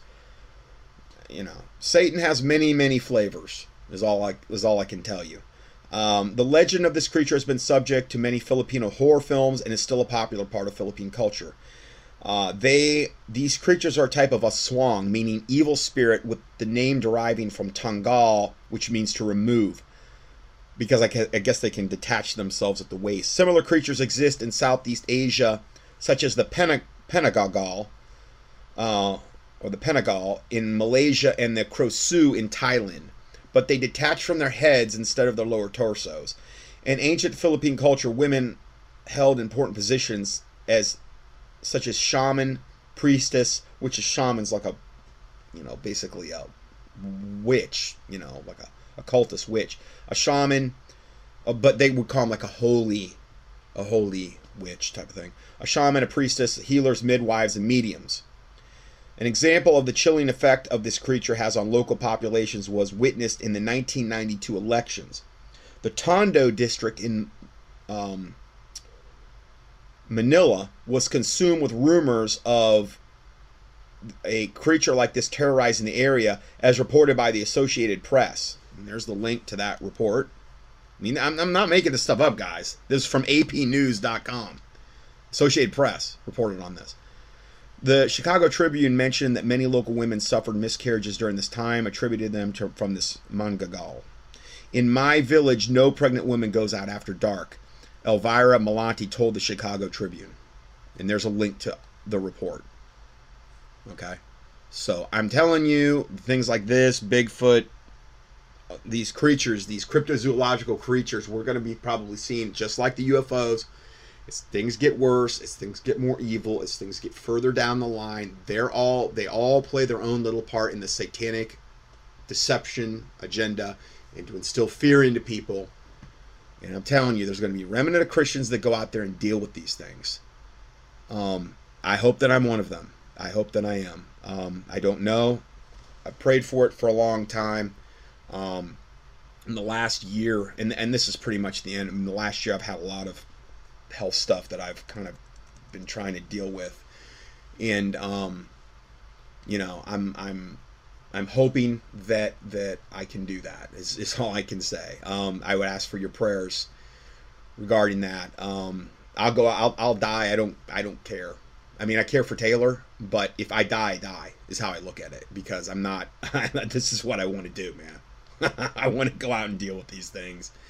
Um, but um, I really feel like the 5G, the smart meters, the um, LED weaponized street lights, the attacks from probably a lot of different witches, warlocks, and occultists.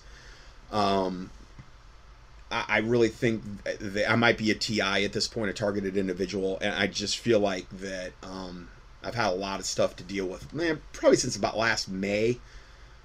Some of it I probably brought on myself with different wrong decisions that I'm nothing like where I was doing something bad or something, but just something where I was kind of being destroyed for lack of knowledge, for better. When I got that tooth out, that wisdom tooth out last year, that was a huge mistake.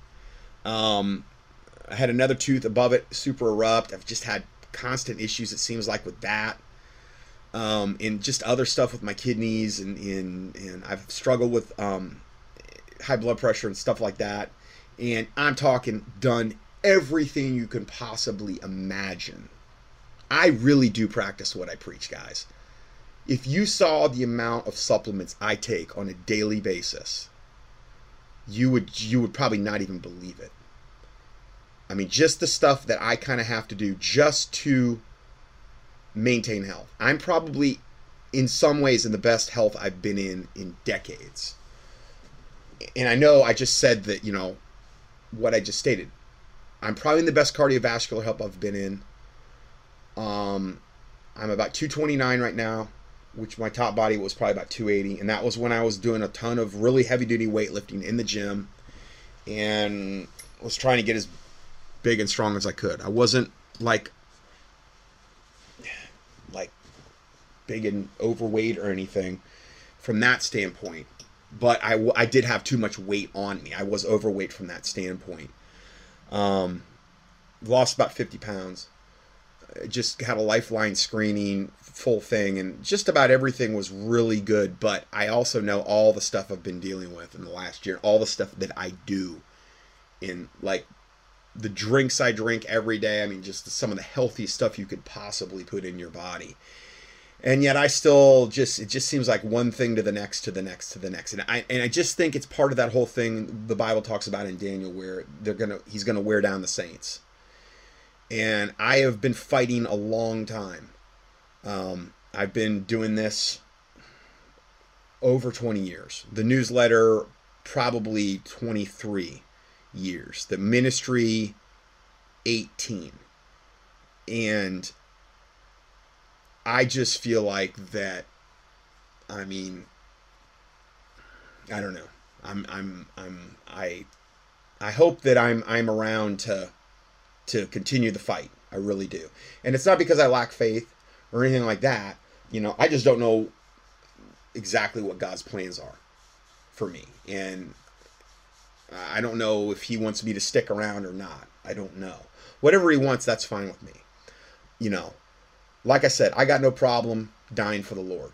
No problem whatsoever. I tell God all the time, but you know, I got one working eye from the eye that I lost, basically. I mean, that's the eye, the eye's still there, but I can't. It's like looking through a thick fog bank, and I just got all these weird physical issues that are constantly go from one thing to the next to the next to the next to the next. It just seems like it just never ends. And no matter what I do, no matter how many supplements I take, I do self deliverance, I pray, I fasted. Um, and I, I've never even said this before. So I would just ask that maybe if you'd say some prayers for me. And I know a lot of people do pray for me. And this is why I'm reluctant to even say anything.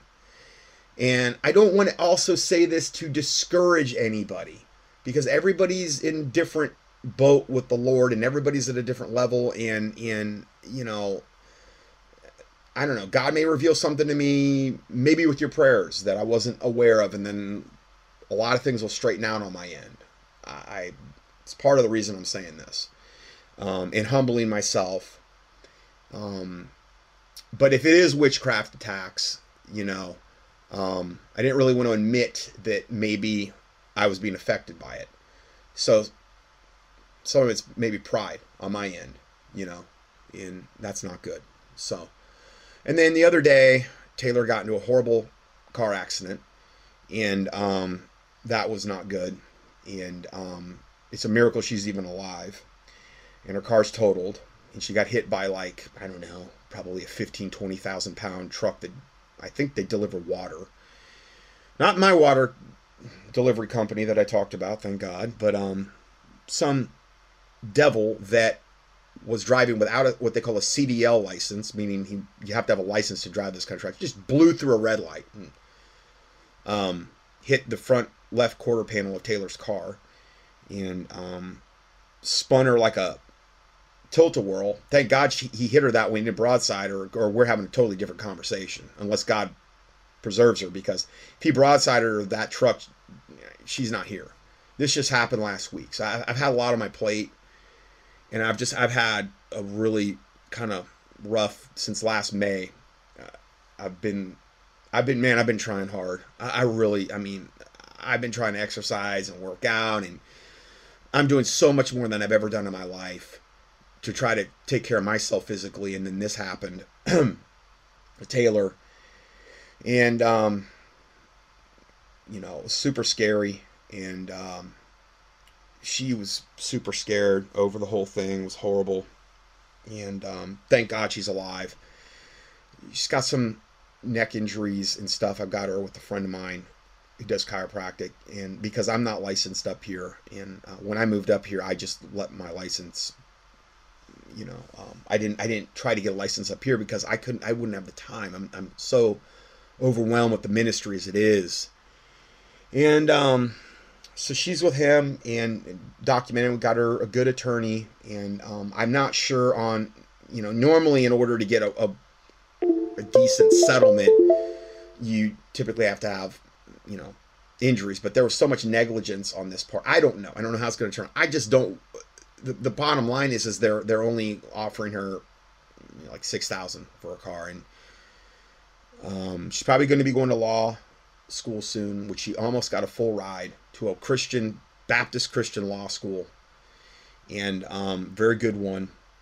And um, but that was her car.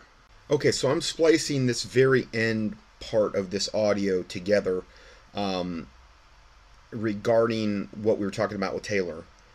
And um, what she found out Monday is what I thought when, when she talked with her attorneys. These are very competent attorneys. And when I was in personal injury, and, and this is in a way, this is good for everybody to know regarding accidents in America. Um, now, I'm not 100% sure how this would go in other countries, but in America, like when I was doing personal injury, and that was probably, oh man, over 20 years ago, um, I was working with MDs and neurologists and, you know, those types of people um, regarding car accident cases. And um, I mean, we had our own MRI unit on site, the whole nine yards. And um, one of the things you knew when you had a case, but a lot of times people don't understand, is that if you are um, in a car accident like this, no matter how negligent, no matter how horrific even the car may look or whatever, that's not what really accident cases go by. They go by disability. They go typically that's the main characteristic of is there permanent injury once the patient has been released from care? Thank god i do not believe that will be the case with taylor um, not to say she might not have residual things down the road she does have a, what they call a military cervical curve i believe from this accident and, and um, some other things going on with her x-rays uh, which is what you expect to see after an auto accident but um, the care that she's getting with my friend, the doc I'm having her see, Um, he's very competent, very good, documenting everything. But thank God, when she's released from care, whether it's in a month or two months or whatever, when she's reached what they call MMI or maximal medical improvement, she's probably not going to have any disability. I don't want her to, neither does she. So that's a blessing. Okay, but that's despite how negligent these wonderful company that hired this devil that plowed through this intersection like, you know, a maniac and could have killed her and several other people with his 15 to 20,000 pound guided missile water truck when he um, didn't have a CDL license and uh, he was in an unregistered vehicle. I think there's there's other factors at play as well. There was other like previous record and stuff like this. Guy should have never been on the road. And basically, um, despite all of that, if you're in a situation and you come out and there's zero ending injury, what the attorneys were telling her on Monday is that don't don't get your expectations very high because despite all these other factors of the negligence at play, um, there's probably not going to be very much regarding the settlement and so that was um, that was conveyed to her, and, and that's what I thought they were going to tell her. That, that was what I thought. So for those of you have, that have asked, it was recommended that she start a GoFundMe page. Now I know there's probably I, I've even put out stuff about GoFundMe pages before. I don't even remember exactly what they were. I'm sorry it's a GoFundMe page, but I really don't want this to be going through me or or contendingfortruth.com. I would rather this be something where it's just between if anybody wants to help Taylor out between you and her. And that way I'm out of the picture to be totally on the you know, up and up or whatever. So she started a GoFundMe page reluctantly because as she does not like doing something like that. And I have never in 18 years of ministry online ever done anything like this. Ever. okay um or or i think i might have promoted some but not when it was like my own family or myself i've never begged for money i've never done anything like we're, we're not doing that now okay this would only be if the lord leads you and don't go into debt to do something like this because debt is not biblical and so there's no pressure in any way shape or form um, we feel we're trusted in the Lord. We're, we're not. But for those that have asked about it, we she went ahead and did that. And I, I, I posted a link here to the GoFundMe page. It's going to be at the very bottom of the PDF for this date of um, March 20th, 2023. Unfortunately, I'm not releasing this until uh, a day after my of the date because um, I've been buried. Taylor's been buried with just work and logistics and dealing with all this, and so I'm a, I'm behind right now. I'm going to read you what she has on her GoFundMe page. Hi everyone. On March 13, 2023, I was hit by a delivery truck that had run a red light and unfortunately totaled my car in the process. So thankful to God as I appeared. I have no injuries, and that alone is a huge blessing. However, well, she's got injuries. I mean, she's going and getting care right now, but we we think we believe probably in six to eight weeks, she's hopefully going to be at maximum MMI, maximum medical improvement, and hopefully at that point she'll be good. We hope. There, there's no guarantees, but we hope. However, the insurance company has not offered me a whole lot in compensation for my 200. Well, the car, the Hyundai had 212,000 miles on it, uh, which you're not going to expect to get a lot. It had a it had a new engine put in it at 154,000 because of a recall, but that they didn't give us any more money for that. It was brand new engine. We thought maybe they're gonna no, no. So, um, and I had all the documentation on it too, so that I submitted, but didn't matter. Anyway, uh, as a result, I'm struggling to find a reliable car with today's inflation rates, and uh, will not go into some and and not go into a substantial amount of debt. Meaning, trying to get a car without going in, into a substantial amount of debt with a little amount they're offering would be pretty much impossible. Any amount shared would be greatly appreciated. Thank you so much for your time. Um, so um, the GoFundMe link is here, and then for those that don't want to go that route and might want to send something via mail, her mailing address is here, which is Taylor Johnson, 1045 2nd Avenue Northwest, Hickory, H I C K R Y, North Carolina, 28601. Uh, that address is posted at the bottom. And again, it's 1045 2nd Avenue Northwest, Hickory, North Carolina, 28, 28601. Um, but all this is posted at the very, very bottom of the PDF. And this isn't something I'm going to be mentioning every week. I'm going to probably do this one time and that's it. You're not going to hear about it. I don't, you know. But I, I also wanted to try to help her out. And obviously, you know, this is like, you know, we've never been through anything like this. She's never been in, I've never been in an accident this bad in my whole life. You know, I haven't been in an accident for, for years, praise the Lord.